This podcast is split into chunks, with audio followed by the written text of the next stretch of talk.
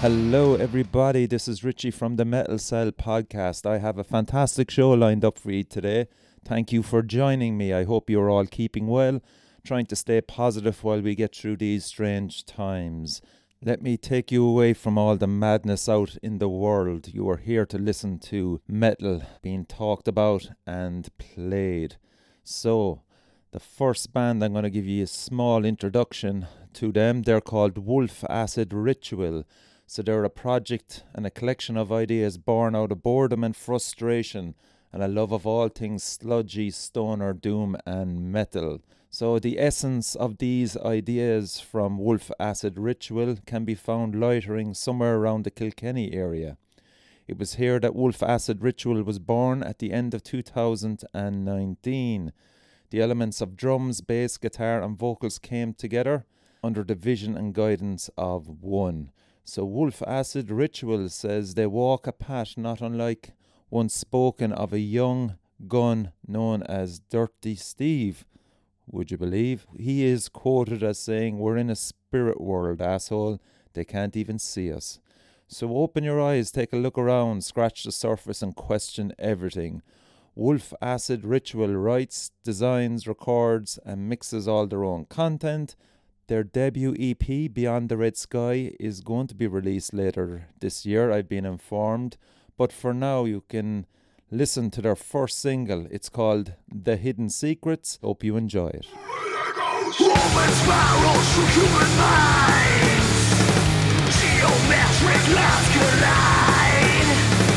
Business.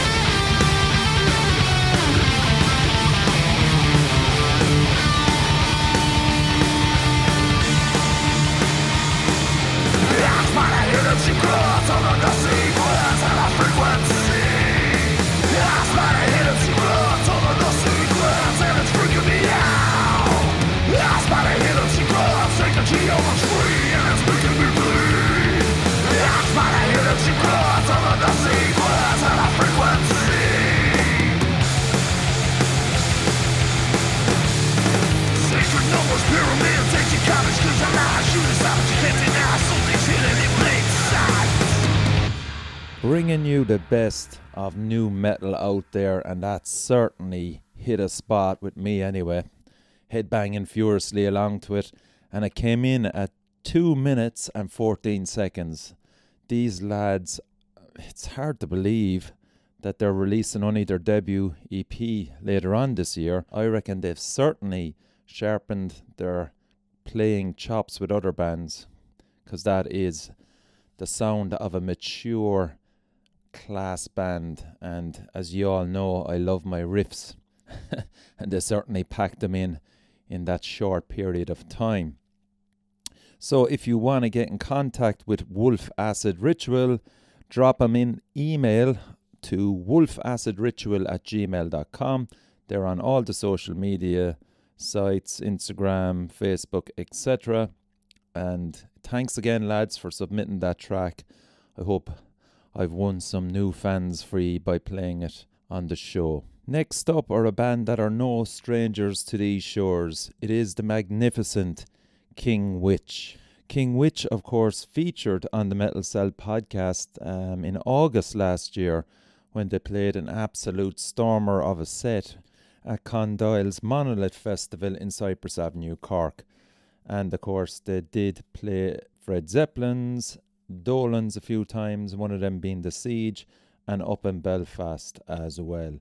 So it's fair to say at this stage, lads, we have the Irish passport stamped and ready for you if you decide to move from Edinburgh. Only a few weeks ago, I was talking to Chris Luke, Keaton Barry of Dog Tired, and they were telling me as well that Jamie um, and Laura both worked on their album, Jamie producing it, and Laura doing the artwork.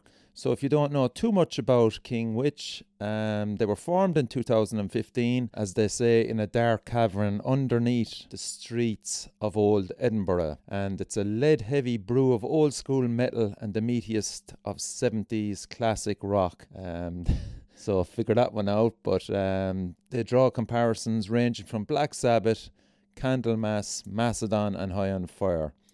Um, the band are absolutely brilliant live, as I can attest to. They have two releases behind them so far.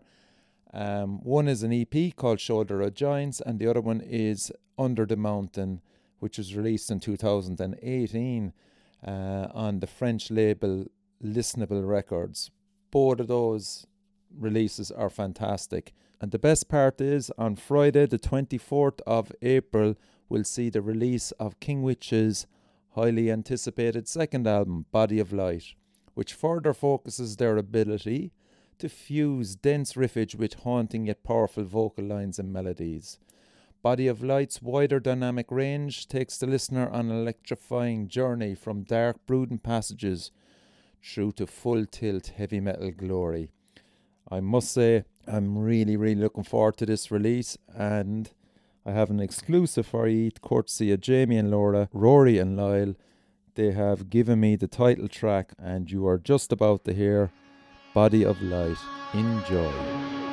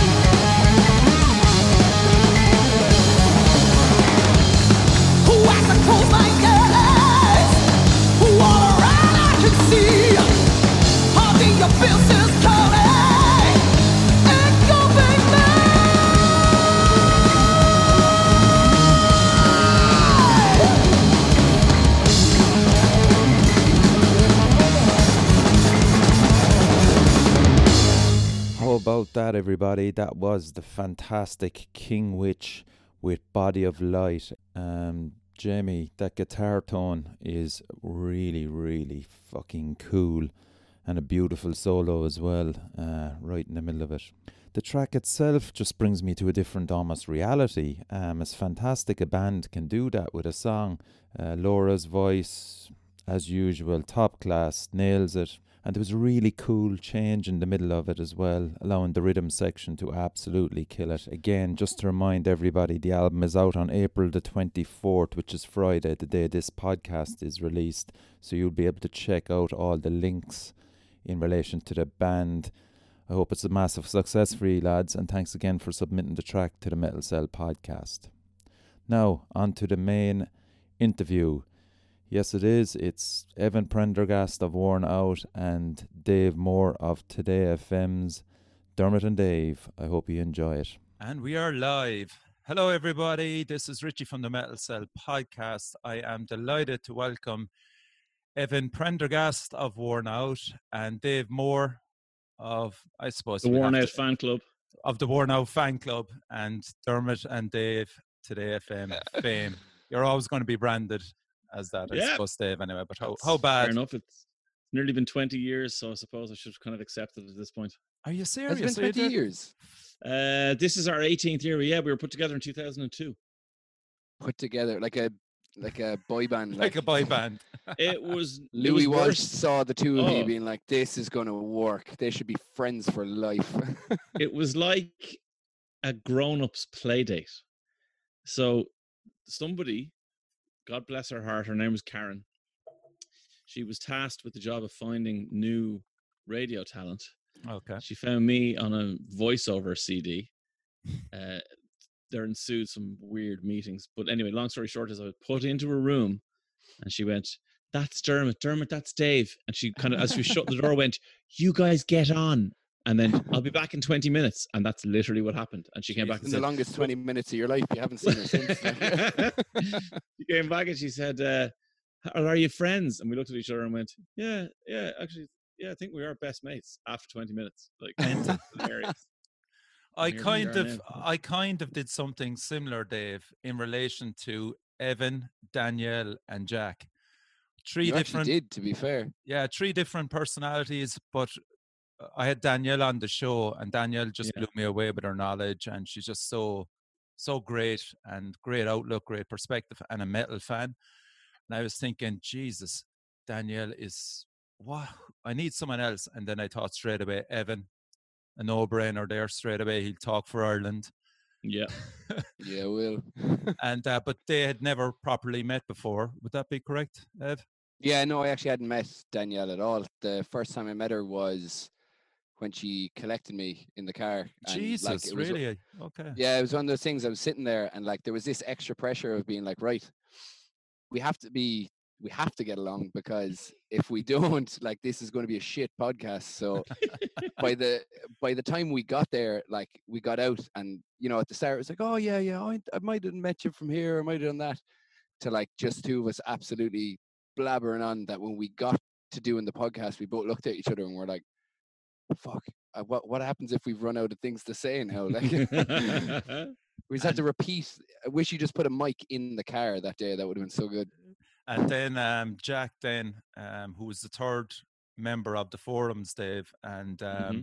again, it was a case of we need somebody really intelligent, really smart, relaxed. really relaxed, chilled out, but knows he's metal and um, yeah, Jack has Jack has all those qualities. And again, Jack is another brilliant component. Really, into it. It's a damn fine team. Yeah, it's a great team. Yeah, yeah. and um, and well, I'm fa- happy with it anyway. And is that not true, Ev? That when I texted you, and no, sorry, when I texted Jack to say, "Would you be interested in the forum?" For some reason, he was with you in some he, bar. no, what, what, what happened, happened was um, this was months ago now, but yeah. I was like, um, had message.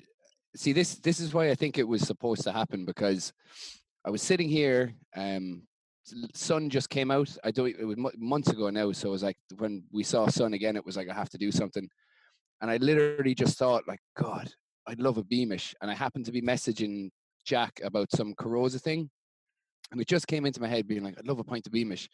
And then Jack said, We should go for a pint someday. And I was like, Right, how about right now? so I was like, I've already thought about it. Walk down, you had messaged me uh, about the well, you didn't actually tell me what was going on, to be honest. I only found out from Jack what was going on. Um, he came in the door and we both just kind of looked up after getting added to the group. And as he walked in, we both read it and we're like, okay, cool. We're doing a we're doing a podcast. So I was like, yeah, grand. Yeah. so all of it just worked well together. Mm. Of course, I I had the benefit. I had the benefit, Dave, of meeting them all before that through numerous gigs and stuff. You know. yeah, yeah, I know. Yeah, you have to know uh, vaguely who you're putting together. Yeah. Uh, unlike myself and Dermot. to- Yes. Yeah. and you get to talk to a lot more people as well. So fair play to what was her what was her name? Uh, Karen. Karen. Yeah. Yeah. Thank you, yeah. Karen. Are you you so still much, in? Karen. Are you still in touch with Karen? No, I, I Karen like kind of disappeared pretty quickly. She closed the door and never came back. she was yeah, she was one of those people who just who, she found talent and then she disappeared into the night. Okay. Uh, yeah, and we started on air like a month later or even less. I think it was crazy, but uh, uh, yeah, and it was like you're talking about. You know, I hope this podcast goes well. Like we started on the breakfast show on 98 FM in Dublin, which is like it was the biggest radio station in Dublin. It was the biggest breakfast show in Dublin, what year was was the that, Dave? 2002. Okay. Okay. and yeah it was it was an insane stage to be thrust on like i had never been in a radio station like At all. it wasn't like i was like you know hope you know spent years trying to get there like i was i was doing other things and You were you were um you were pretty much just like a record producer then, weren't you? Yeah, that was music was kind of what you were doing then. yeah absolutely so i uh finished school and went to trinity to do business studies in russian which is obviously Ah. what every every musician wants to do Well, you helped the lads in Baylor. I know that. Like that was the, Yeah. that's when I found out you spoke Russian. Is when like Chris was sending you things to. no way. translate Yeah, yeah. When when the lads did the tour in Russia, they were sending stuff to Dave, being like, "What does this mean?" I think there was something like, "But just get out of there." That means they want to hurt you. I may have, I may have exaggerated a bit. there. How how how would you have known Baylor though? Oh, just uh, through li- like uh, social media, like you Oh, know, okay. Same way I got to know Evan and kind of er- everyone else that I know through uh, in the metal scene these days. Because I'm long out of it. I, I sent you guys a video earlier on of me when I was 16 playing at Classic. Grattan pub in uh, in Capel Street. Look, I, I've been music all my life. I've been metal all my life. Uh, picked up a guitar when I was 12, and just immediately the first thing I did was go to my friend's house who had plug he had a guitar that he'd plugged into his dad's stereo that he found a way to wire it to make it make noise. And the first thing we did at 12 was record a version For Whom the Bell Tolls. cool. Um now How did you get? We'll say into metal. uh, Like, how did you hear it even at twelve? Limerick is to blame. Oh, okay. So my my cousins, uh, my my both my parents are from Limerick, um, and my mum is from a place out on the Ennis Road called Kilcornan. Uh, it's near Curragh Chase, and if you've ever heard of that park Mhm. there, but um, so anyway, no, Kilcorn, I've heard of. I'm not even Yeah. going to pretend I did. yeah. Uh, so it's Askeaton, Kildimo, Kilcornan, Yeah. they're all around the same area. So anyway, we used to spend all my summers down there, and uh, so sh- my aunt lived across the road from my nana granddad's, which is where we go.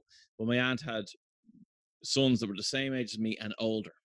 Mm. So I hung out with the one that was the same age as me, Stephen. But then Emmett, Rory, and Trevor were all kind of two years older, two years older, two years older. So obviously Stephen and I both looked up to them so much, and uh, we sat down one day and they went, "Hey, have you ever heard of Metallica?" I was like, "No." I was Eleven or at the time or whatever, and they were like, "Well, listen to this," and they put on "Kill 'Em All" on Oh vinyl Lord. in the sitting on room. on vinyl. Impressive. On vinyl. Yeah, cool. And uh, look, I had liked music and I had sung in the school choir and played piano, done lessons, whatever, and that was it. And I loved music or whatever, but I like I wasn't virtuoso at anything. I hadn't, you know, hadn't no one had said, Oh, you're the best singer in the world, or no one had said, you know, oh my god, your piano grades are amazing. I was just like some kid, same as everyone else. But I heard this and I just didn't know what it was, but I knew I really liked it. Um, so then they did what we did back in 1986 and 87, which is we made a tape from the record Absolutely. So I Absolutely. had Kill 'Em All on one side, yeah, Yeah. and on the other side had a band called Raven. Oh yeah, Raven. Um, yeah, I can't remember the name of the album now, to be honest. No. Uh, but it was Raven on the other side, and I went back to Dublin, Hmm. and I had this tape, and I finished national school, and I just listened to it over and over again all through the summer. Started in secondary school, and I met this other guy, Dunica, and he was. I was like, "Oh, you did you hear like Metallica?" And he's like, "Yeah, I love Metallica." I was like, "What?" You love Metallica? I love Metallica. Did you ever hear of Raven? He's like, oh no. I was like, do you ever hear of Anthrax? No. So that was we just then. started kind of Class. educating each other and then he's the guy whose house i went to um when like it was literally god it was three months yeah so i got i got my i got a guitar for christmas so we were in christmas 87 um and we went over and like think about it like 87 like justice wasn't even out No. like- yeah, so we were we were covering for whom the bell tolls it was a new metallica song like yeah. you know what i mean that's that's how old i am that is uh, crazy to think for me, even like as in yeah or and like Kill 'Em All just coming out. Like I wasn't, I wasn't born then. no well sure what what age are you I'd be thirty uh, Come on. So come on. next month. Next month. Yeah. so hang on so Oh what my- year that means you were born in 1990 1990 No, ninety. right? Yeah. yeah Couldn't, so kill, what? Kill 'em all was 83 1990. Yeah, yeah. No, nineteen ninety. Yeah, that's how it Oh, works. fuck. That's Kill how 'Em All time was- works. Like 83 puppets was uh or Lightning was 84 puppets was 86, 86, and yeah. justice was 88 88, yeah. so i mean I, well, I bizarre. didn't even exist. you didn't That's exist bizarre. when didn't exist. I was being I was being you know formed and shaped in my my metal ways. Um, And I was yeah, so created in your honor.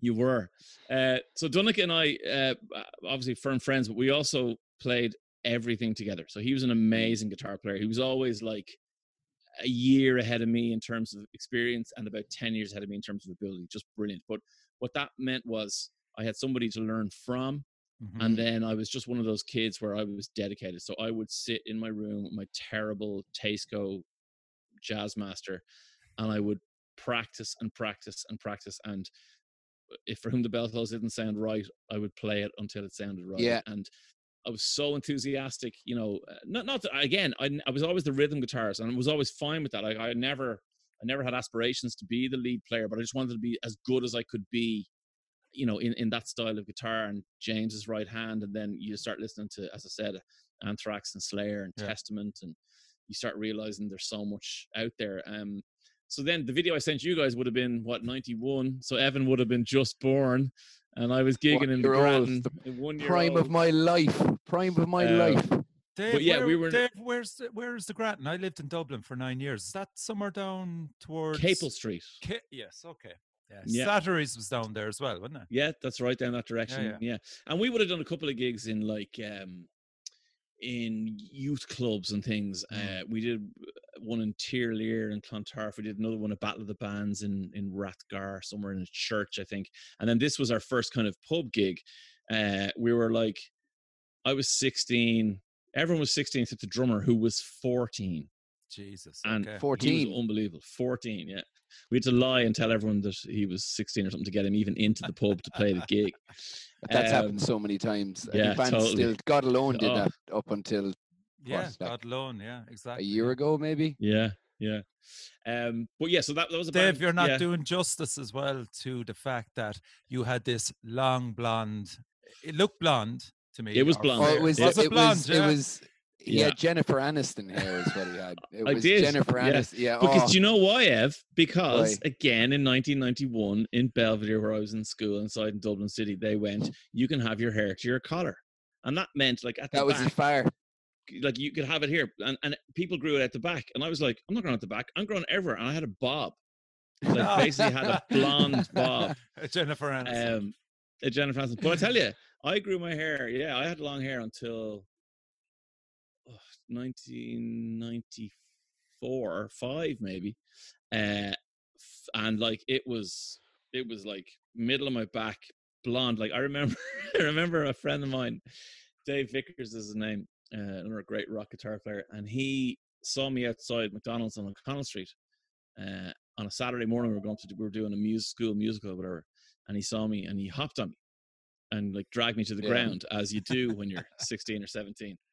Uh, and I screamed like a girl Uh, because it was a girl that he had hopped on outside McDonald's and not me. I was nowhere near the place. Thinking it was Yes. you. He wrestled this Oh poor God. unfortunate girl in a black Oh my jacket god. to the ground. Do you remember um, Skid Row back in the day? Yeah, Oh, I not the do, Tin yeah, Lizzy Sebastian- version now. Yeah, Sebastian Bach. Sebastian Bach. Have you heard of them, Ev? Ashton Bach's an absolute gobshite. exactly. yeah, Go on.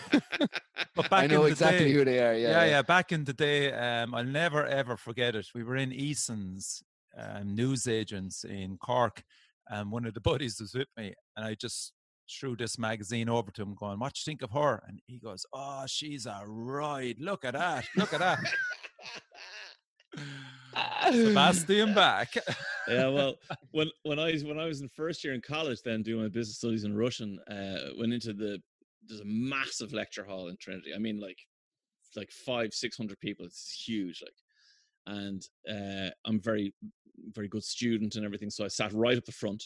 So I could hear the lecturer now as clearly as possible and take all my notes on my first day in business lectures in Trinity. Best boy, like Yes, best, best way. Take go home and tell my mammy now how how good I was in, in best boy David. Best boy David. So I sat up there, and i- if you know the way college uh, desks are, you have like on the right hand side, you have a flip down kind of L shaped desk where you can put your pad down, whatever, you, when you sit in. So then I, I would have flipped my long hair over to the left so that I could see what I was writing on the right. And I spent the whole time flipping my hair over and flipping my hair over. And I learned uh, about two days later that one of my now best mates, Richie, who I've been friends with for 20 years, was sitting up the back and he was paying no attention to the lecture whatsoever. All he was doing was rating the females in the room. So he would say, Like, oh, your one with the black hair sitting two seats over from me, she's a six out of 10. Your one with the orange hair down there, yeah, she's a seven. He goes, but no, no one compares to the blonde in the front. And he, Keeps called, showing it off he- like he called her Flicky. He's like, flicky. Yeah, yeah. Flicky in the front. She's she's So- she's a ten, and then And she then wants everyone to know because she's at it the whole time she's as well. time Like she's like, yeah. Uh, this lecture- whole thing. God. The lecture ends, and at the time I was a I was a pretty serious athlete, so I was I was fairly well built at the time. So at the time, like the lecture ends, and this six foot one, like muscle bound. Blonde lad turns around and goes, "All right, where are we going for lunch?" And your man's like, "No, Flicky's a guy. Flicky's a guy." Oh, that's brilliant. That's brilliant. yeah. So you went then after you did your business, you went to New Park Music Center. That's right, New Park Music Center. Yeah, um, because uh, do you know what? Like uh, that was a jazz course, and look, I, I love jazz, and uh, You're jazz see, you're a jazzy guy, Dave. I'm you a are a jazzy jazzy kind guy. of dude, Yeah. but I'm certainly not. uh, I don't have jazz talents, and I knew that. But what I wanted to do was I wanted to. I was so uh, such a good boy, and I was so ensconced in my studies from doing my finals in Trinity that I think I said to myself, "Look, my parents always agreed if you get your degree under your belt, we'll support you in your music." You can drink as much as you want then. exactly. But I suppose I kind of had to be realistic and go, well, if I just drop this kind of whole study thing that I'm in, and I've turned down a job in Moscow and it's a lot of money, and I've turned a career, I've I paused that, you know, like I need to, need to make sure this works. And I was like, but if I just start sitting in my bedroom, my parents' house, writing music and hoping that somebody, was like, that's not going to work. Like, so I kind of figured maybe if I study music, but not music, like go to you know do a degree in music. I was never going to be that kind of guy, but study some kind of music for a year that'll have allows me have free time to write and produce and learn the ropes and do all that stuff. But at the same time, I'm I'm in the kind of academic scenario. And Yeah. New Park was perfect. I mean, the, the Guilfoyle brothers out there who, who taught me, like, they are some of the best jazz musicians the country's ever seen. And it was just such an honor to study with them, even if the music we were doing, you know, jazz standards and like it wasn't, there was no metal. And I, at, at the time, I, all I wanted to do was play metal for fun, but I wanted to write and produce pop.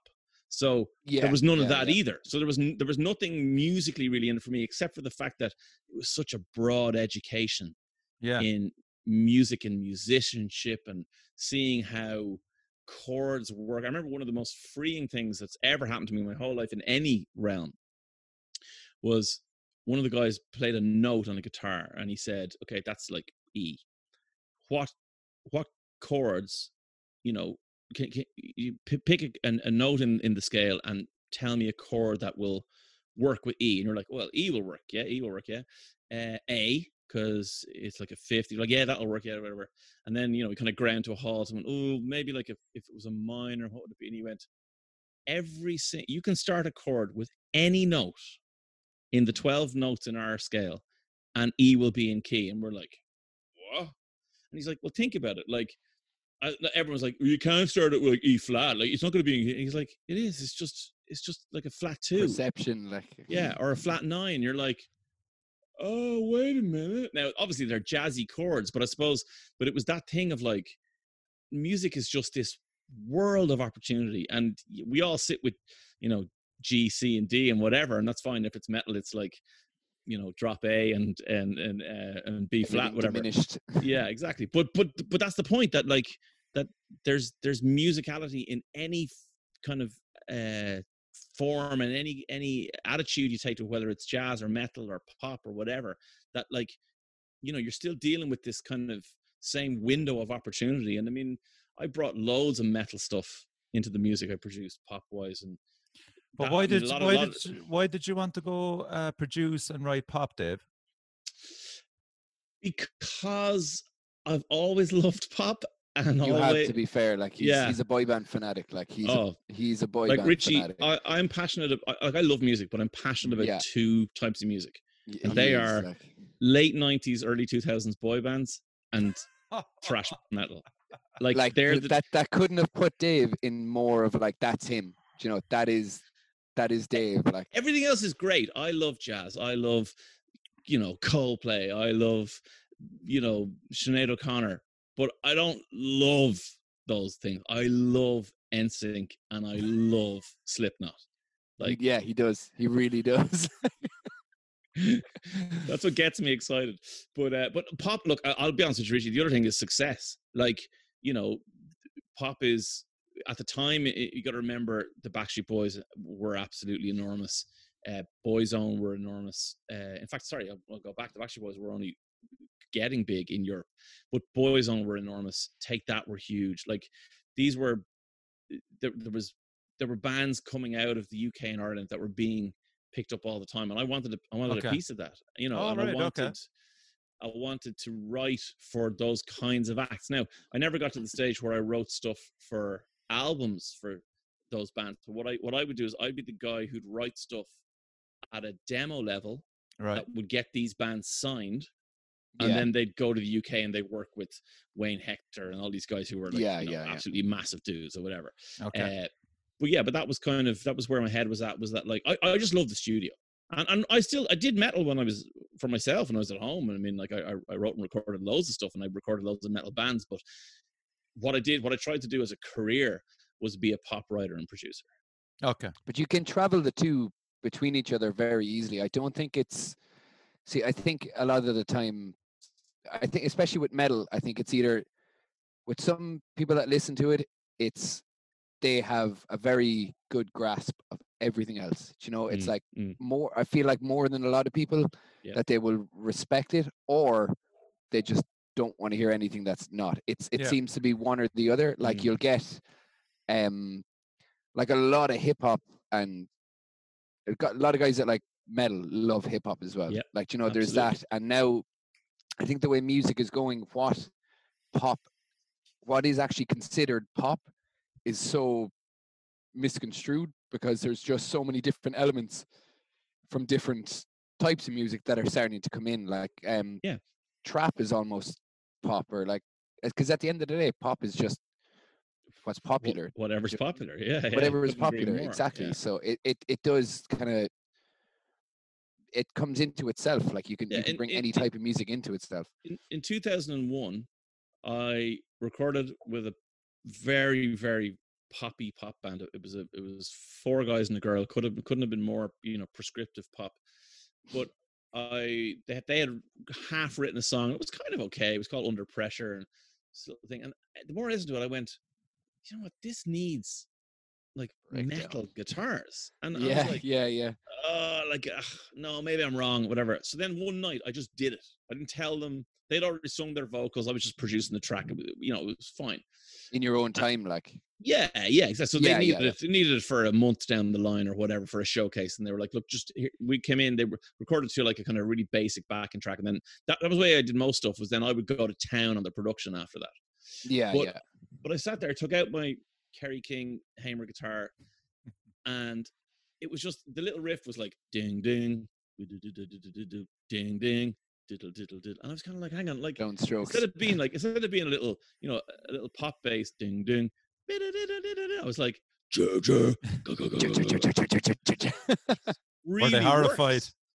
Well, they were horrified at the idea because I told their manager, I said, "Look, uh, look, I- I've got the track produced the way you wanted, it, but I've done something else. It's got metal production values."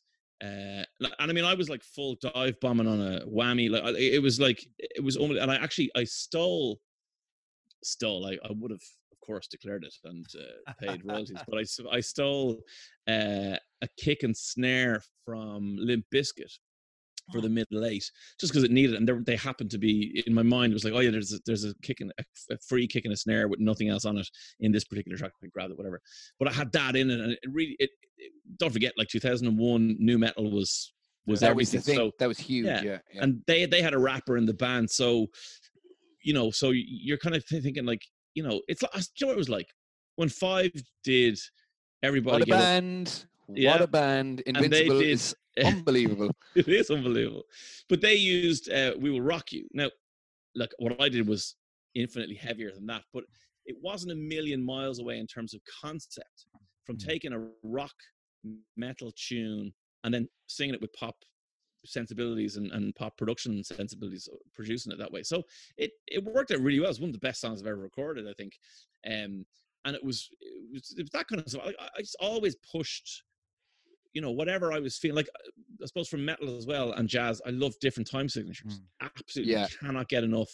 And one of my aims when I was still presuming that this was my career rather than radio was to write a pop song in 7-8 and I did and I've played it to in fact it was considered by Samantha Mumba when she was at the height of her fame for her second album uh, but in the end they just they just didn't they, they went with a different song for that particular place in the record.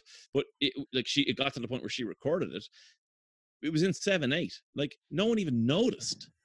Like this- until the only time they also the noticed. thing about seven eight though. Seven eight is that like it is that time signature that you you can groove. Like a lot of people when Yeah. you're like if you're going for something more jarring, like with say like five four, Five four, yeah. I feel like five is very like okay, this is odd. Mm. But if you're doing something like uh seven eight, like um one of my favorite riffs in seven is um outshined Oh yeah. um yeah out like Soundgarden, is dun, it? dun, dun. Yeah. yeah yeah soundgarden like and that's it's just that nini- and that's Just that's- jumps back in one early, yeah. yeah that that's it and it but there's no like there's not that push and pull that you're expecting to do so something in 7 8 is completely doable for a pop song i'm Yeah. surprised i'm i'm sure there's a lot more now songs that are that are in um more odd time like Yeah. isn't it in germany as a lot of their um like more mainstream popular music is actually in odd time signatures so Mm. they have lot of become so much four. more accustomed yeah a lot of six like where Mm. we would just be straight four like Yeah. clap on do you know Absolutely, like yeah. But I think kind of with the advent of new metal anyway, it kind of cross pollinated into the pop world and certainly Totally the rap did. and certainly oh the yeah rap of course yeah production wise as well you know. Yeah. I Um, mean, like you go back to so so you weren't too far. I wasn't. No, I mean Korn Behind, and, you know? and and Limp Bizkit and and Linkin Park were were as big then, you know, as any band was. Did you they embrace them, probably some of the yeah? biggest Yeah, huge. Yeah, Yeah. absolutely loved i them love because them as well I love that that idea that you could take hip hop and and and the bits of hip hop that I really liked. Now, the guys were never as good in terms of being MCs as the guys listen to who were rappers, Mm. but but they would take the elements of that stuff that was great and put it into Yeah. a really like really well defined and a really uh, identifiable metal sound and i think i really enjoyed those those types of things that they weren't it wasn't a sludgy mix of the two. It was like it was very you know, polished. Like very polished. Yeah, I mean, the, Yeah, the yeah. Dust Brothers production on the Link, Linkin Park stuff was just. oh, it's amazing. Do you know that the the. Hybrid Theory album was the first CD I owned. Uh, Everything else was cassette, and I had to like. had I had- that CD. I think that was the first one that came out that I was like, oh, can I get the um cassette version of this? And they were like, it's not on cassette. And I remember going home being so upset, being like, well, what's the point now? I just can't listen to music anymore. Like, so Yeah. what? But my And parents had like this horrible CD player that had makeup on it that I had to hold together if I need to listen to it. So driving in the car, like I'd be like, no, no, eh, no, no, no, eh," eh, like I think I heard the, the riff to one step closer like 400 times, and I was like, this is the best thing ever. This is amazing. And of course, Linkin Park then brought in Jay Z. But like one of the most crucial albums of that time was a soundtrack called Judgment Night. oh, Richie, you are speaking my language, buddy. You know, What a That movie, was- but what a soundtrack. I don't think I ever saw the movie, but the soundtrack has been bought on cassette, twice on CD. It's Mm. just one of the greatest. Evan, do you know that? I don't know what the fuck you're talking about. Okay, so there was this pretty terrible movie called Judgment Night, and it was a bunch of. If I remember rightly, Richie, you say you've never seen it, but I think my memory serves me right. It was a bunch Emilio of lads ended up- Estefan. I- Emilio Estevez Estevez, yeah, Would have been in it. They ended up so. in town on some night, and basically everything goes wrong. So they get in a bar fight, and then it turns out they fought with the wrong dudes, and then they're trying to get out of the city while being pursued by the seriously bad dudes they shouldn't have gotten involved in or whatever. And then yeah. I think Denis Leary might have been in it, and I think he basically fucks it up for everybody. But but the soundtrack though, like Richie's talking about, was things like, I mean, full on proper MCs, like from the world of Oh, hip hop, yeah. not, not like the guys in Linkin Park, not you know Jonathan Davis from Korn. It was like the lads from like, Cypress Hill, hip-hop Booyah Cypress Hill, Tribe. They were Yeah. all paired up with Mudhoney, um, Faith No More. Helmet. Oh wait, they did Say a no more, mix. yeah. Yeah, they did a mix. Yeah, Slayer was So- matched up with Ice T. Yeah, I'm gonna, literally going to pull up the the the soundtrack here because uh, it's worth. So it's Helmet and House of Pain, Oh, Teen- helmet. House Yeah, of Teenage Pain. Exactly. Club and De La Soul, Living Colour and Run DMC, Biohazard and Onyx did the title track. Oh, that's the I- one, man. Do you know what? Actually, do you know what? I think I do know that song. Yeah, Yeah. Judgment Night. I know Uh, the I Judgment know the biohazard one. Yeah. Yeah, Slayer and Ice T, Faith No More and Boo-Yaa Tribe, Sonic Youth and Cypress Hill, Mudhoney and Sir Mix-a-Lot, Dinosaur Jr. and Del the Funky Homosapien, Therapy, and Turpy. Fatal. Shit, I Yeah. forgot about For, Yeah, for an Irish that's band to hop on that now. I Yeah, feel like that's pretty cool. and Cypress Hill and Pearl Jam. how have I not heard like Honestly, this is your this is your musical homework now for the next week. yeah, I was about to say yeah, I'll send you a, a, a But that was a game changer, massive game changer. Yeah. It it just broke open both scenes, and um, I think then after that, um, hip hop drifted into metal for a while, drifted out, and then suddenly dance went into hip hop, and Yeah.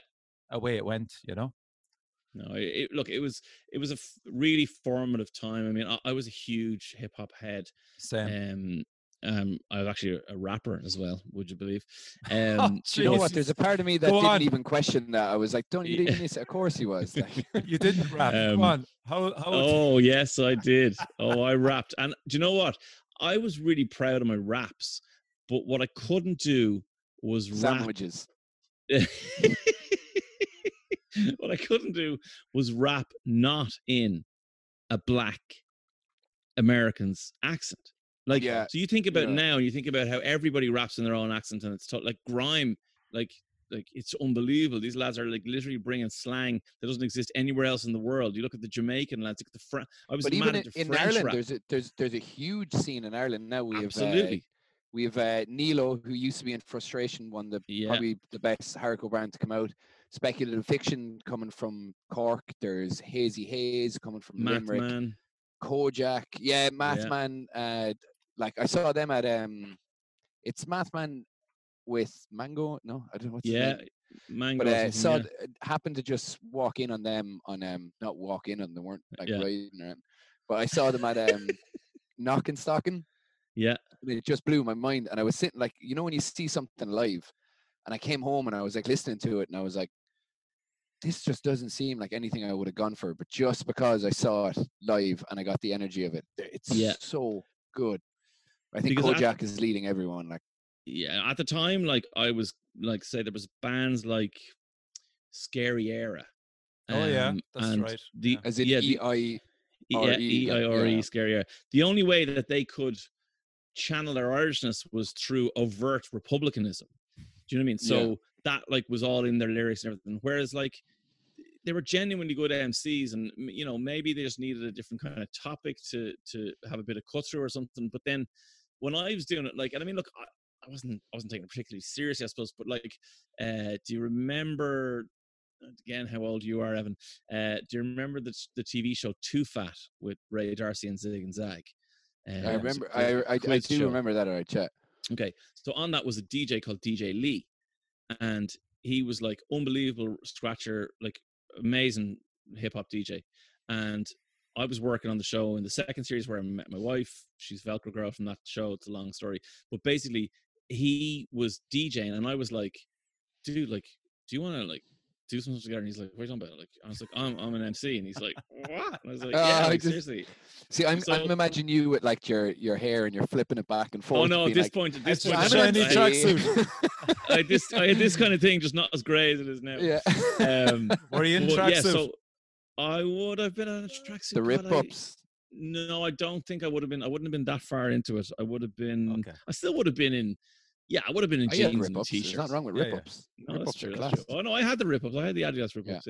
Yeah. Um, but anyway, I sent him a demo of a track I had done, and I obviously I had production skills as well, so I produced it, and he just like was like, "Dude, I want to work you straight away." So we did a couple of tracks together, and I'm still to this day like I play them for people, and they have they're like, "Which New York, you know, cipher session MC is this?" And I'm like, "Yeah, I just the- feel like you're. Yeah, I feel like that's, you're that's just the middle gonna- class guy from Portmarnock who, like, you know, like what Dermot loves is I, I told I should never tell him this, but I told him on the show one day that one of the lyrics in one of the songs I wrote was, "I'm walling in my Benz, but I'm keeping the speed limit. Spot a shorty, pull over and mess with the for a minute, nothing in it, right?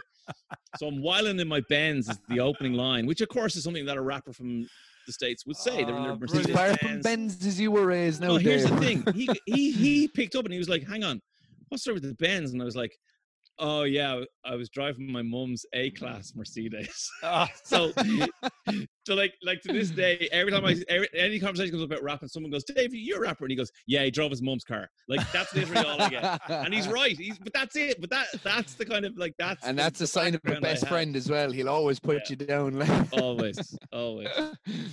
Uh, but yeah, yeah, Every yeah. So single I listen time. to everything. the majority of metalers, and I, I use it now in a loose form because um, no more than me and you know we don't have the long hair or whatever. But I mean, all Evans gang coming through now, none of them have long Gang, I hair. like that. Yeah, Yeah. they, they don't. it's you know what I mean? And um, Hang on there now. there's- Hang on there there's- now. Okay, go Not on. Not only did I have long hair, I had dreadlocks. He did. We're know? glad that you got rid of Yeah, both. Ha- okay. yeah, yeah. yeah, yeah. Oh yeah, because I'm doing way better now. Like. but it's funny, Rich. I think it. I think it was. I think that the visual element of the uniform uh, and the kind of the social identification as a metaler was very important In in, the the eighties and nineties. yes, like absolutely. you know, and and and it was it was divisive in some ways. And like I remember, like the gang I hang around with here, and hung around here in Portmarnock growing up would have been a mixture of completely normal, you know, not no musical affiliations people. There would have been goths. There would have Yeah. been metalers like me. There would have been rave kids, and we would all just hung out together. But I certainly remember having trouble with other gangs in Portmarnock, and trust me, Portmarnock and gangs. I'm not talking about Yeah, gang. I was just about to say, yeah. You know, It was really this off the chain, Dave. I'd say Yeah, it was it's literally- absolutely ludicrous. You should have somebody seen it. somebody might hit your your tato out of your hand outside Dunnes and then run back to their mammy, you know. But Not um, my, not my country spring. No. but um, but but at the same time, th- th- there was an identification Absolutely. a, a group of people, and it- and it was it was really important. Mm, it was a tribe, you know, you were Yeah. part of a tribe and um, you would identify others through the long hair, through the t shirts, and, um, you know, having lived through that and now going to the gigs, luckily enough, I still have the hair. For example, I was at Testament Exodus and Death Angel Those there in yeah. the National So you, Stadium. yeah, yeah. How many ball people? We were outnumbered by ball people. Yeah. There was one lad I, I walked past. I swear to God, he was like the most taxi driver, Dublin taxi driver fella I've ever seen. Bald, short. He was talking to me and he goes, "Oh, look, I can't believe I went to the thing. I look unbelievable." I was walking past him on my way to somewhere. I turned around. I was looking at him, going, "What a legend!" I was like, "You pick, he pick you up in his cab. Oh, where are you going to? Oh, great to have you. Come on, we get there." Like totally normal lad. And I was like, "Here he is, moshing in the pit of Testament. Like unbelievable." oh, you But know you- yourself, like It's it's just gone that way now that basically the only way you can kind of identify with the scene now is by a t-shirt or maybe there's I think battle jackets actually you- you're going to laugh at this but battle jackets are actually coming back into play. Do you know what Yeah, battle jackets are, me, Evan? like, you do do I know what they are. Yeah, like yeah, I'm yeah, not five, I'm seven. Like but my my thing was I feel like and I think a lot of people relate to this. I I feel like I caught this um amazing like mixing time when um Tony Hawk like when like the first Tony Hawk came out and the music in that Mhm. so many people like we got like I was skating with my my baggy pants that like say my my foot is here but the pants came over like yeah, that right up. right over. Yeah, yeah. and like absolutely. they were if it, even if it was really sunny it would always be wet up to my like, up to my shin Yeah, i don't know i was like i was doing that all the time but i would be skating with guys that um were in full tracksuit you know and the Yeah. white cap like the schwab boys like Yeah. we had that thing where it was like everyone was just into the the same thing at the same time those guys would even listen like their their favorite band would be fucking Papa Roach like or Yeah, you know like they yeah. they some of them now will still listen to that era Yeah. but as it like then you start diverging as it goes on I don't know what it's like now because I haven't been um 15 and 15 years like I don't know thanks Tony Hawk But no, it's just the whole point being the the lads now that are hammering out the big riffs and everything like that are short hair. They could just be the normal Joe Soap, go about their business. Whereas yeah, back it in was. it- back in the eighties and nineties, completely different. yeah, you're talking about even say Sebastian Bach you're talking about, but like that whole thing of like, you know, as a as a kid, the reason I wanted to grow my hair wasn't that I particularly cared about my hair. It was just that that's what all of my idols had, you know. It's And ne- need, needing to not look the exact same I think when I was younger that's what I wanted to do that's what was you like wanted to do, right? I I, I think- just wanted to feel like I was not the same But the biggest game Exactly. changer, the biggest game changer, game shaper it, our shaper or changer was Metallica releasing the Black Album, and they all fucking got rid of the locks. Then probably two or Was it three Load years. or was it the Black Album?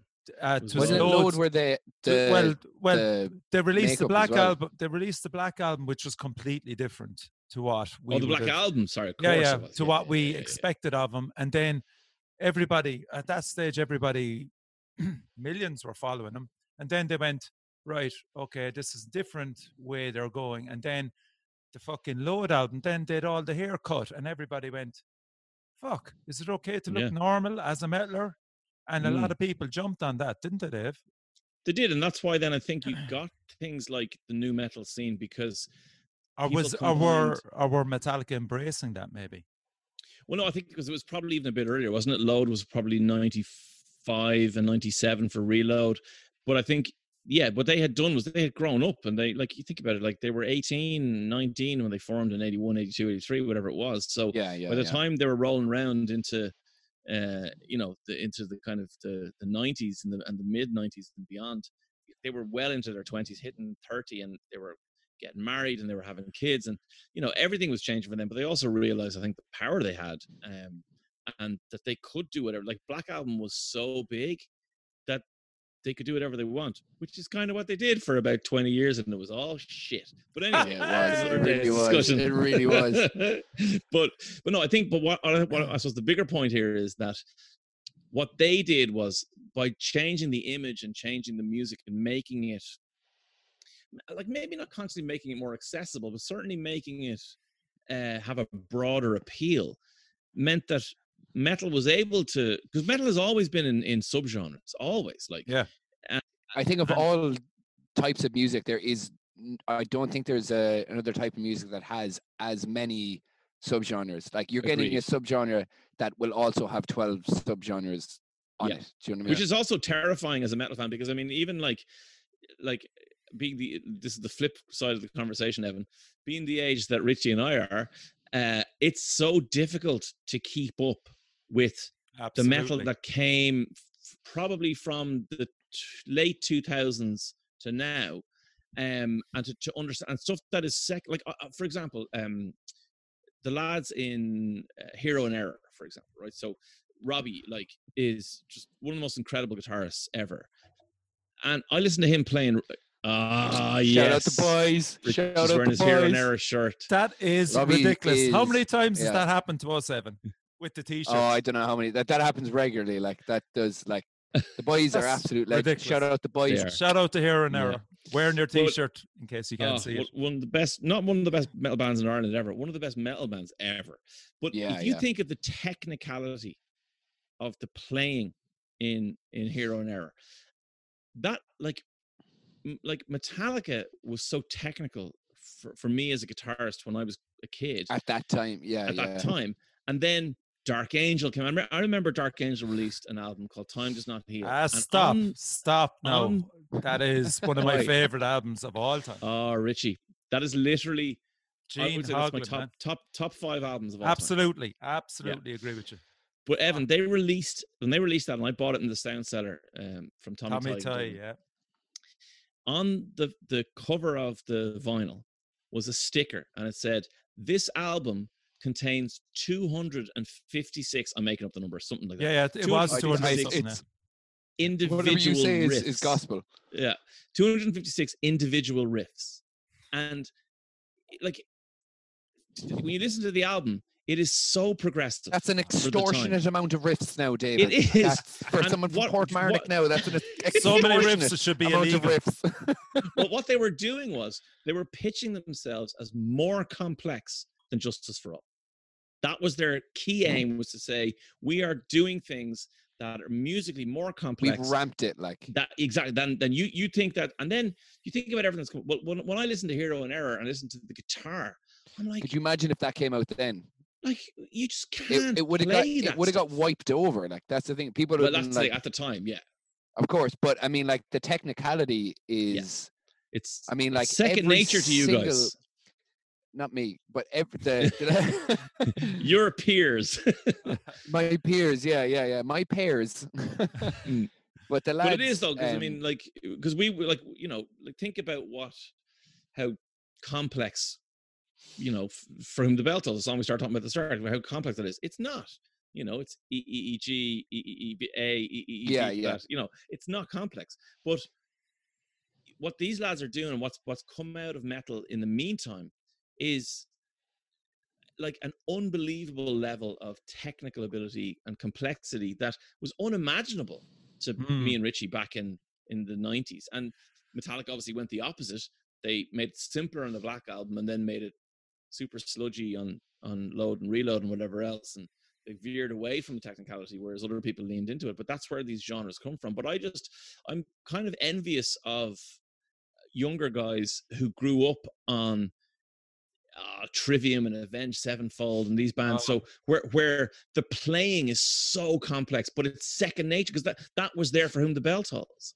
It was like Yeah, I'm going to yeah. figure out a Trivium riff, and I'm looking at it going, "This is insane! I can't do this." Whereas you guys go, "Well, that's what I learned when I was growing up," and you know, like that. That's the advent of Guitar Hero, the game. Do you think so? Absolutely. Because, I mean, when Guitar Hero came in, people were just like, what were the songs on Guitar Hero? guitar, like They were just like Trivium, all this stuff as well. And Mm. kids were embracing that, whereas we were just going, I, I just went, no, fucking hell, this is just ridiculous. I can't play. Like you could give know. me a song that I can actually play perfectly.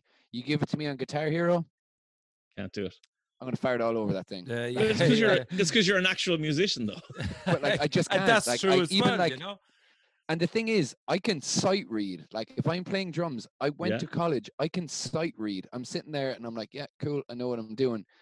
But if you give it to me in colors and numbers, which something that should be easier, Mm. no, Yeah, I don't. I, that I- just it just doesn't work for me. Like it's like every time I look at a, you know, these 15 guitar riffs are underrated on YouTube. The first thing that comes up is the stupid musician is the greatest way to learn guitar. Yeah, yeah, yeah, yeah. Have you ever picked up a guitar and then put it back down? Well, here's it. Like, shut up. The only way to learn guitar is practicing for But hours. that's it. Like they, favorite they- songs, you idiot. they pick up a guitar and just go like, "No, Yeah. good."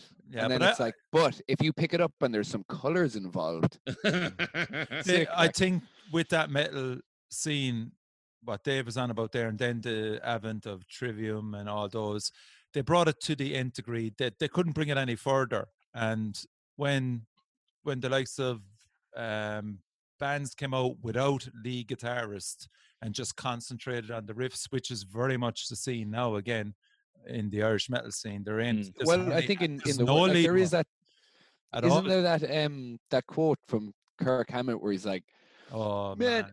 I just don't know why we we argue about saying that there's no solos, there is solos. Or, like it's like, and I actually totally get what he's saying. It's like, yeah. Don't just say, okay, we're not doing a solo.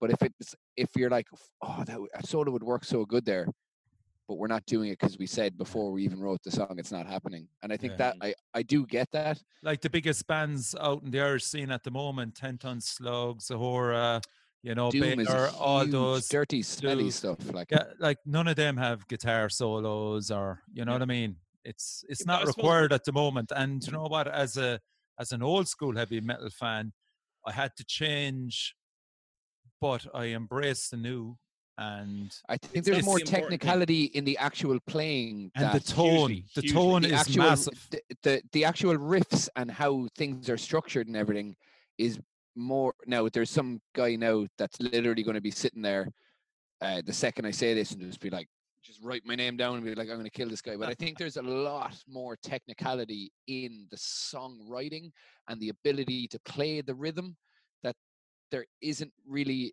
a need to have. I mean do do your solos all you want but like a band like we'll say end. Have you listened to have i dave have i sent you end? I don't know if No, i I have but said, like I, I've definitely heard them though. but like oh my god. Or that band that i i definitely sent you uh teeth Oh, teeth. Yeah, yeah. yeah. yeah teeth as in like you can't imagine a solo in that because it's just two and a half minutes of carnage just riff Yeah. riff riff riff and it's supposed to be that kind of like jarring thing that there isn't that time to stick on a riff to do that Yeah. you know what I mean? Like there, there's, but even the riffs that they're playing would take longer to learn than some of the solos solo. that were done before. Yeah, but Ri- Richie, do you remember Napalm Death? Like, Yeah. Oh, and I can't believe I was going to be able to see them a couple of weeks ago. I love Napalm Death. I've no Love interest in it. Napalm Death. No interest Are you for real? Okay. Yeah, I absolutely. begged to, nearly begged to get the support slot for that. Yeah. what what but what I'm talking about though in Napalm Death is remember, I mean, this was a band that was around in late 80s, early 90s. Yeah. Um it was Birmingham. Like, Yeah, you know, yeah. it wasn't it Mhm. wasn't LA, it wasn't New York, it was Birmingham. And they were playing music that not only had no guitar solos, barely had recognizable song structures, and certainly didn't have like things that would be any longer than I mean, they, they hilariously had a song. They said this song One the guys, yeah. guys at the BBC, and it was one second long, and Yeah. they just played the Yeah. and it was over. Scum was it or something? Scum, like yeah, that, that was what it was called. Yeah, No But- and it was pretty much two different bands on on on the album that was released for that as well. Like there that's was right. Yeah, they on both changed- sides. Yeah, but I suppose, but but the point is, like, there's lads who, at the height of guitar solos, were doing music that was different. They were doing music different. that was, yeah. and as you said, Richie, it wasn't for you. Look, to be honest with you, it wasn't really for me either. But they were at least, you know, it wasn't as though that's only happened now. It's just there's a cyclical nature to Mm. to music and to metal and there's stuff that will come back and stuff that will go and stuff that, like and there's no question that you know in a number of years someone somewhere will make a metal song with a an epic guitar solo that everyone will go this is the best thing ever and then guitar solos will yeah, come back It's true, yeah, know? yeah, you're spot on. But that yeah. early 2000 um, production is kind of coming back. It's coming back into hardcore. Like yeah there's a lot of bands now that are doing that early, like the kind of 2000, what, like the Iowa level um, from Mm. Slipknot um, production, like over in the UK anywhere. There's Graphic Nature. Um, there's one band straight away that I can think of that are just nailing into that. I think it's a lot in the UK at the moment, but it is like same with um, Employed to Serve. I feel I don't know if it'll come up exactly here, but I think it's it is growing that that, and it's like I think because new metal as well can be very touch and go. Like you say that to someone and they kind of go, Oh yeah, yeah. but with this, it's it's that finding that nice little middle ground of where people are like, there's nostalgia, but it's not like cringy. Like it's not No, just no. But look, you you brought up Slipknot. There's a band that uh, has unbelievable guitar solos. Um, like Jim Root plays guitar solos that I absolutely adore. Um, but they don't feature in every track. Um, Mick Thompson does it, but they don't feature in like they're on their albums, and there there are times when the guitar solo is the most important part of the song, but it's not every time. And it's not like you you go back and listen to the Metallica's first three records or every Slayer record, you know, it's like song structures were always the same. It was like intro, verse, chorus, verse, Yeah. chorus, guitar solo, chorus, A, B, outro, A, guitar B, solo. C, Yeah, I mean, like Yeah, that's yeah. what it was. Whereas nowadays there there are still big bands who are still, you know, I mean, Slipknot are, have been around a long time, but there are still guitar solos there. They're just we, you've got to dig them out. But I think Richie, you made a really good point as well about tone. Like the mm-hmm. technicality has been able to flourish because the guitar tones have become so unbelievably clear and heavy, Yeah. but not sludgy. I mean, look, you asked me earlier on why did I want to be a pop producer? One of the reasons why I wanted to be a pop producer, not a metal producer, was metal is hard to produce. Like it's particularly when I was doing it in the late 90s and early 2000s, like to get good guitar tone in a studio was either having a Marshall and a proper ribbon mic, or it was using some kind of terrible plugin for Cakewalk. Uh, you know, oh my god, cakewalk! Like Cakewalk. I Um, forgot about so- that.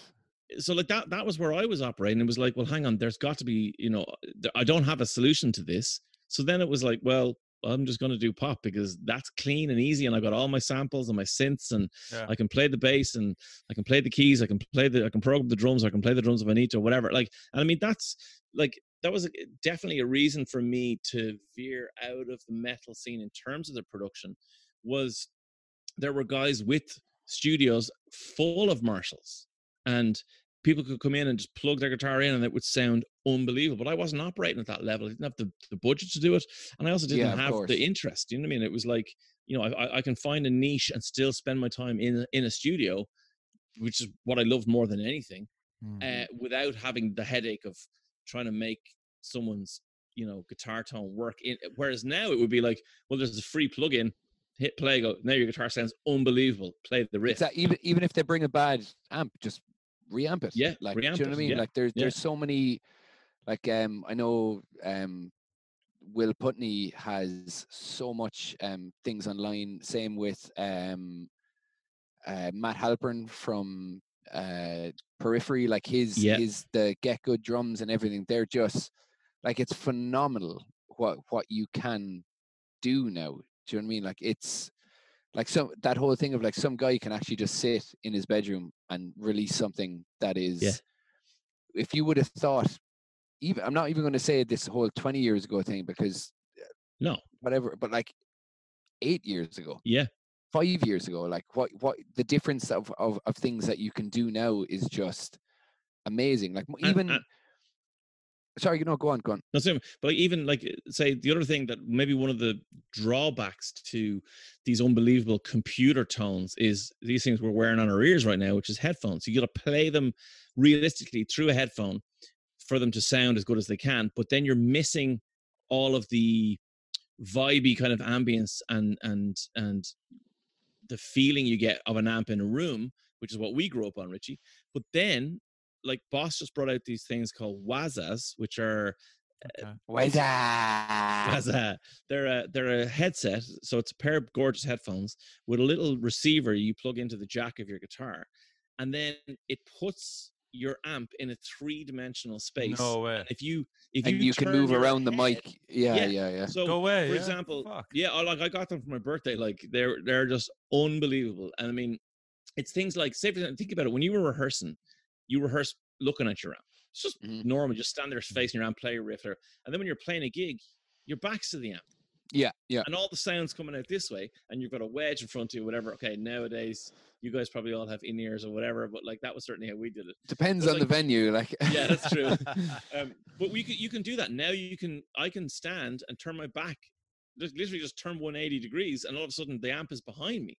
That's Uh, Yeah. And I can I can choose it to be on the stage or in the studio, or I can choose it to be static and it just sits exactly wherever in my head. Nothing happens. It's it is unbelievable technology, and like th- this stuff is only going to you know become wider and more available. Like uh, Robbie from Hero in Error was, uh, was sending a message the other day about Guitar Tone, and he was saying he used a thing. I think it's called Amped, and it's it's free.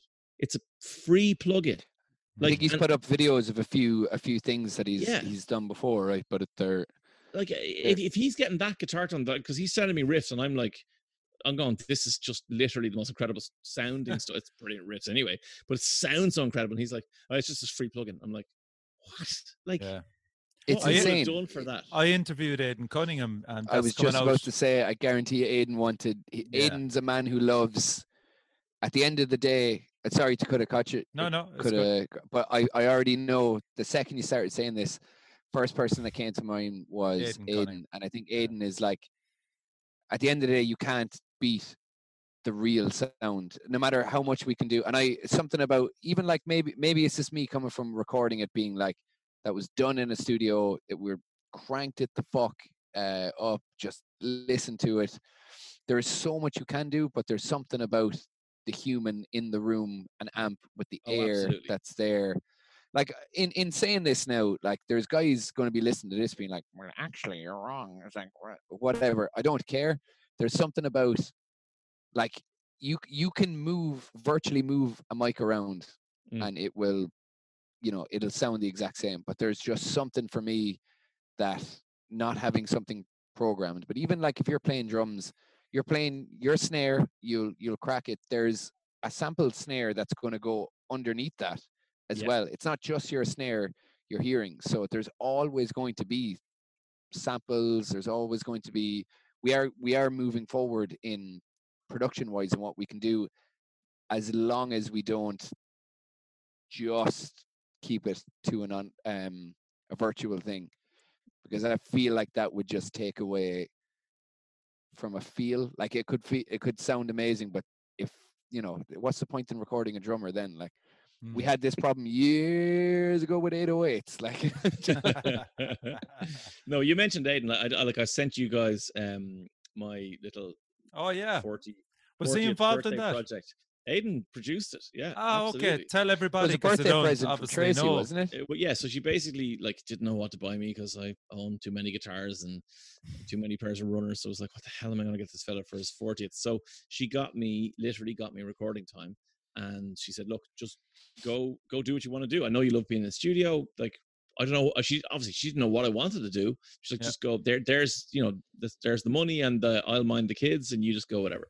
So I went, oh my God, I just want to record. Shout metal." out just, to your wife, legend. Ah, legend. is right. tracy tracy's art's amazing as well Thanks, yeah, dude. actually, brilliant. I was obviously a researcher, and her art, Yeah. man, fucking top class. Ah, yeah, I'll put a, great. I'll put a link in relation to the show as well. Okay. Yeah, because there's a lovely rocker horse she has walking along a moonlit uh, street, and he's got his skinny jeans and his skull t-shirt on. So i was just about to say yeah i can imagine like the, the battle jacket or something yeah, Go but um, yeah, go on. yeah. So basically, I said like, okay, well, I just want to record a metal song just for the crack, but I want to record it properly. Like, I want to, I don't want to do it myself. I want to go to a studio, and I was like, okay, well, who do I want to work with? I was like, well. Obviously, my favorite band is Murdoch, but like, I'm not going to work with Murdoch. Like, that's ridiculous. And then I went, you know I went, well, I do like I do know Aiden like from social media. I might I just message him and see, and I was like, "Hey, man," and he's like, "Hey, dude," and I was like, "Listen, you uh, still producing stuff?" He's like, "Yeah." It's like, "Are you really expensive and really busy?" And he's like, "I am both of these things. What do you want?" so uh, he basically i said look here's the story i just i i have some time i want to record something i'd i would absolutely love to do it with you i don't know if it's possible you know he's like of course it's possible you know we'll pick a date we'll pick something that works he goes what do you want to do and i was like well i'd love to do everything myself but i'm the world's worst drummer so Like I want this to sound good, so I will play the bass, I will play the guitar, I will sing the songs, but I really need a drummer. And he's going, well, we just get we just get Ronan Nolan. I was like, what, Ronan from Murdoch. He's like, what a drummer! What? I'm like, Fuck off. Really? so hang on, I'm now gonna have the drummer of my favorite Irish metal band and the producer, writer, guitarist of my favorite metal band making my music. Living So the he's like, dream. "Yeah." Oh, Living living, the the, dream. dreams, right? Fucking So basically, we we just t- went back and forth, and we said, um, you know, I said, look, here's the story. Like, I I, I want to write something new today, you know. And I'll be honest with you, I listen a lot heavier than I write. So I went to write, you know, do the exact same thing. like I went to write Slipknot or I went to write, uh, you know, Hero in Error or whatever, and, and I I didn't, I couldn't. Not not if I really wanted it and set my mind to it, I probably could have. But I just said no, I'll just write what comes. And what came was, I suppose, Yeah. you guys have heard it. It's kind of Alice in Chainsy. Can, can I Herb throw in? I think. Please try and describe it for me because I, I don't want to do it. But like, what What what, did you what think did it you hear? was? I was hearing a lot of Nickelback. Nah. I'm So it's been you, nice talking I'm to you, telling lads. I'm Yeah, out of yeah, yeah. here. See you I'm later, telling- lads. Uh, I'm telling you, if Chad Kroeger decided to pack it up in the morning, you're in there, Dave. no, I think I I'd have to grow it- the bob back. I remember the first time you sent it to me. The Brilliant. first thing I thought Nah, was nah, like I'm only uh, messing. I'm only messing. I'm it only sounds, messing it sounds so don't much uh, like it's an Alice in Chains curb dog thing, and in my head I was like, because I know Cormac Battle um Yeah. was with two FM. Two FM, yeah, yeah, yeah. All right, yeah, like, is that's fact. Is yeah. it yeah? Is like is it just like a radio voice that has that vocal sound that I was had listened to for so fucking long Yeah. growing up? Like, but I love it. Like, I love it. I think it's Thanks, man. so yeah, good. well, look, uh, here's the thing. you- We're talking about recording. Like, I mean, to get to go into studio with Ronan Nolan, uh, like, you know, I, I sent three tracks over to the lads. We only had two days, like literally two days, because again, I'm busy, they're busy, whatever. Ronan had three or four hours, like that's all he had.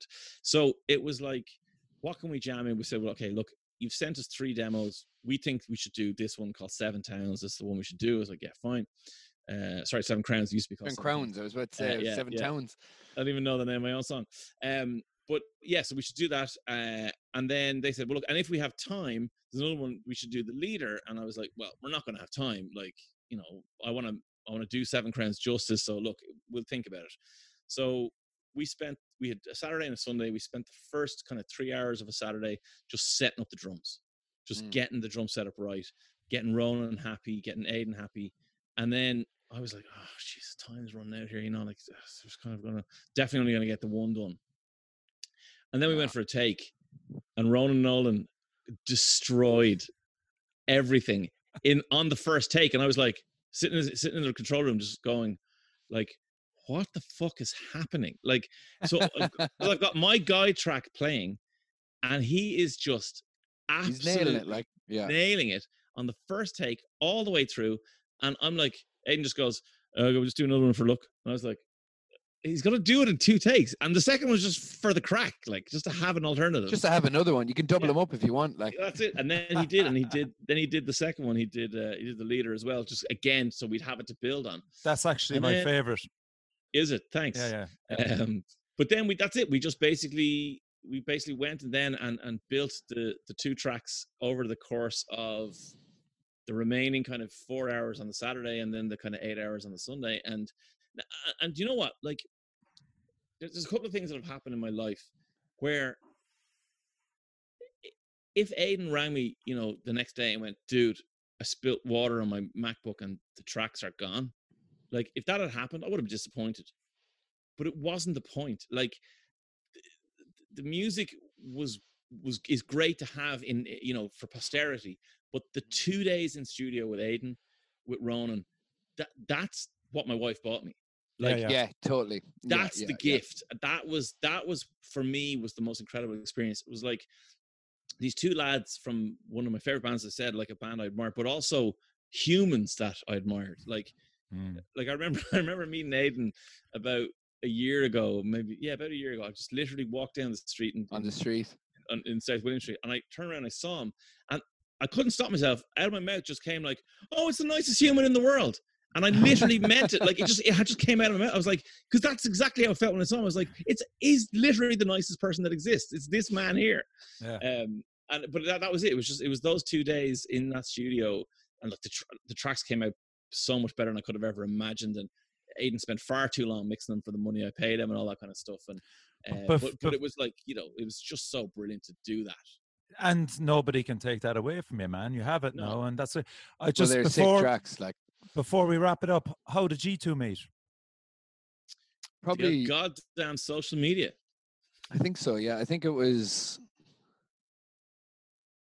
I don't know actually. I Was thi- it probably? I, I think what happened was worn out. You um, you guys released a video.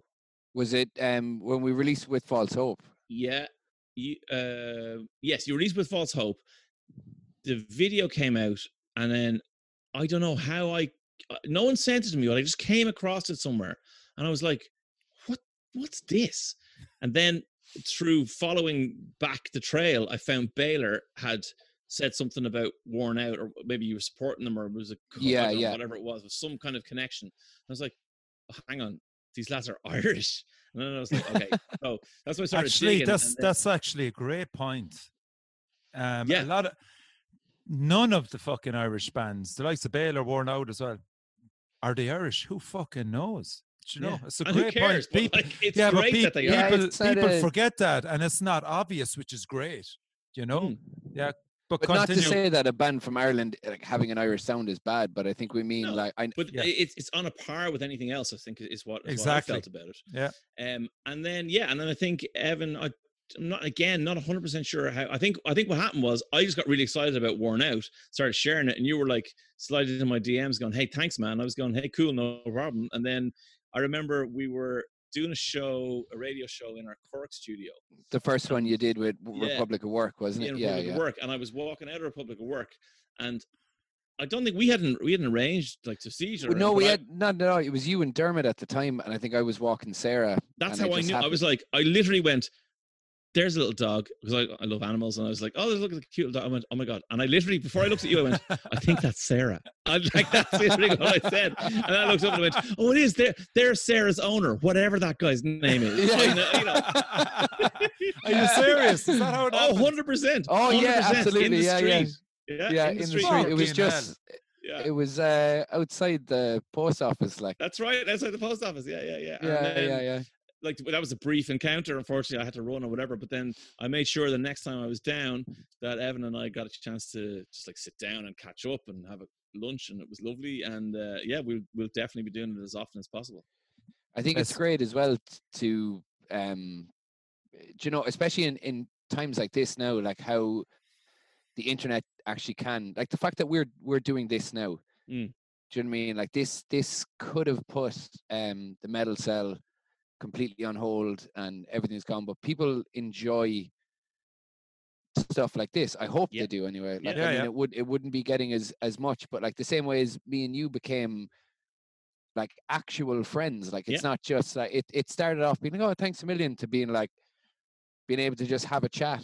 Have a about- chat. Yeah. Yeah, what, what, whatever you want to have a chat about, being able to like wh- when you're down, if you know, if he let he'll let me know if he's coming down to Cork, and I enjoy. I'm like, oh, I can't wait, can't wait to see Dave. Like, you know, Mm. we'll we'll go have a coffee, we'll sit there.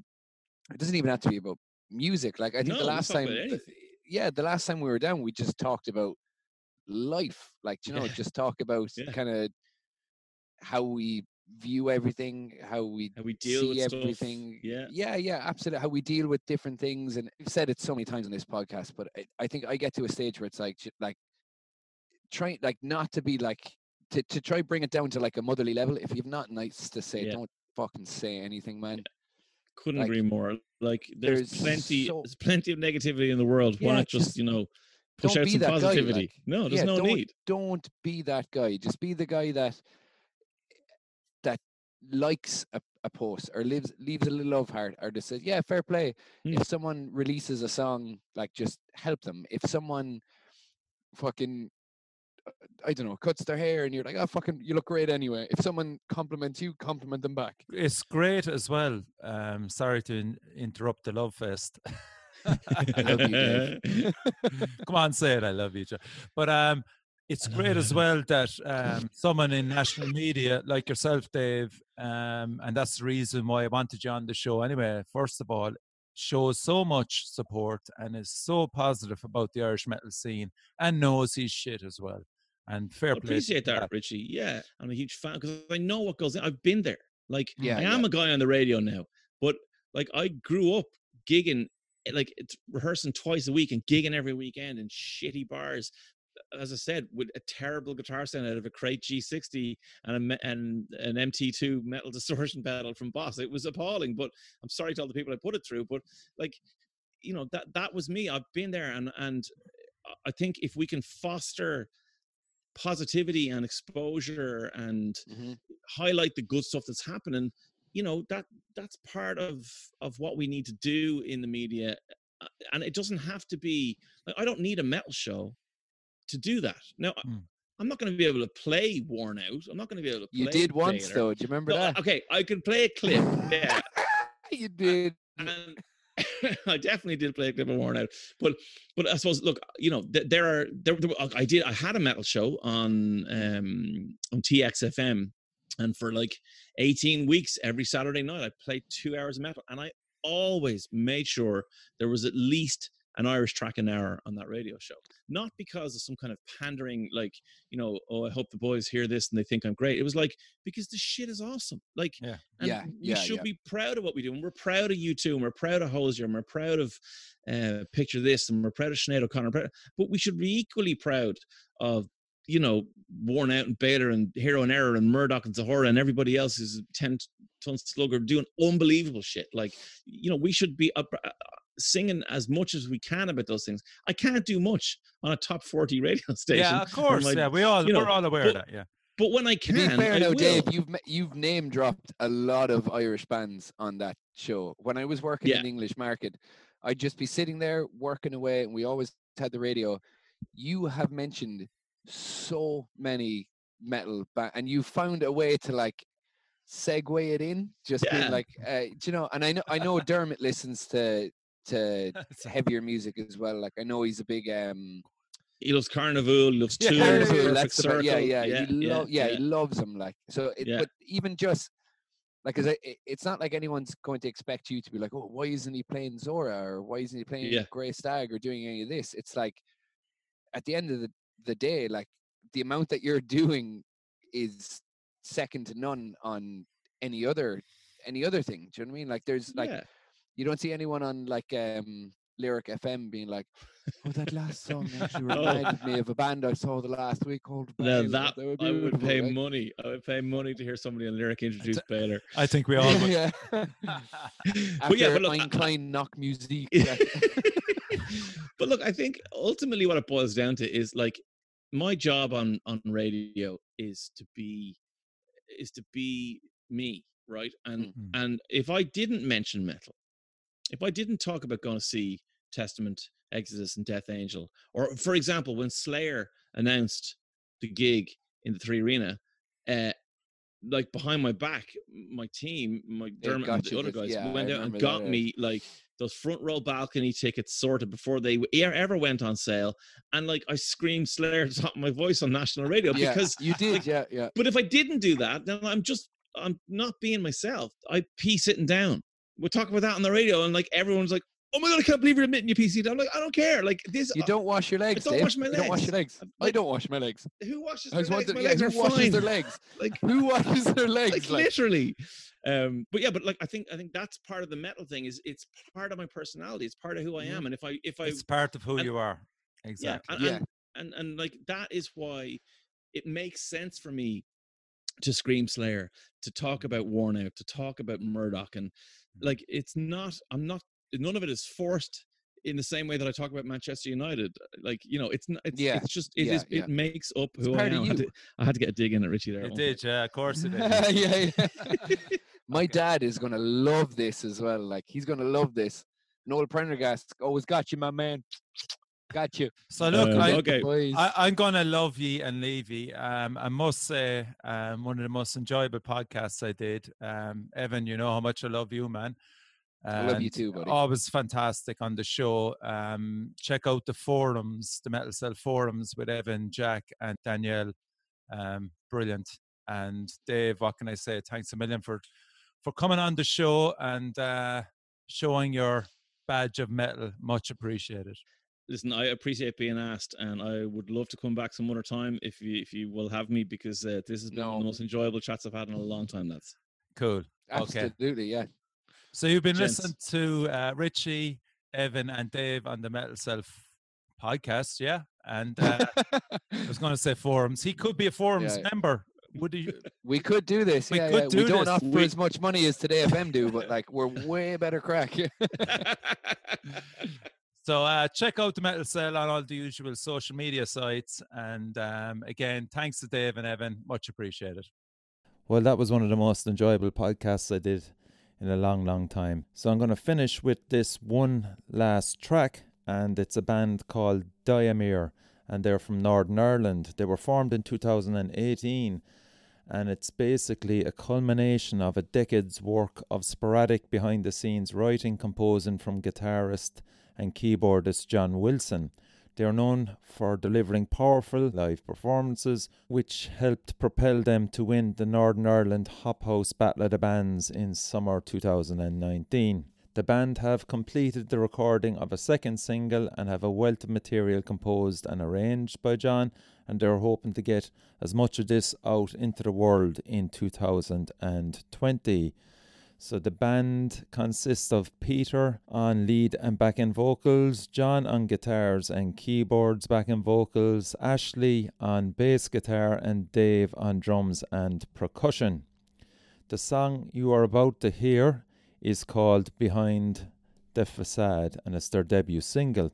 And it's about um, a glimpse into a mind that has gone over the edge and is not coming back. Having listened to the song, you can hear a lot of influences. I, I'm I'm hearing Deep Purple definitely and a bit of Queen thrown in for good measure. But you can make up your own mind about that. Um, the track itself was produced by John Wilson and recorded in Inca Road Studios in Lisburn, um, engineered by Ashley Irwin and mixed by Ashley Irwin and Diamir. I think Ashley, yeah, I think Ashley is in So Much for the Sun as far as I can remember. I could be wrong. So check out the video as well. The video was done by Harry Bateman of Toast City Productions. It's really cool video, and I really hope you enjoy it.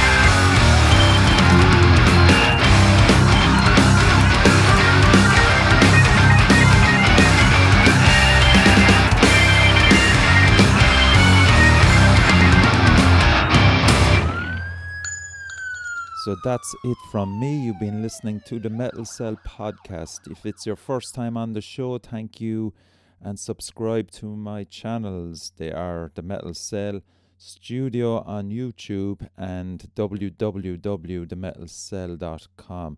Once again, thank you to the bands that submitted tracks for the show and my two guests, Dave and Evan. So stay safe out there, stay positive, and crucially, listen to metal and support your local metal scene.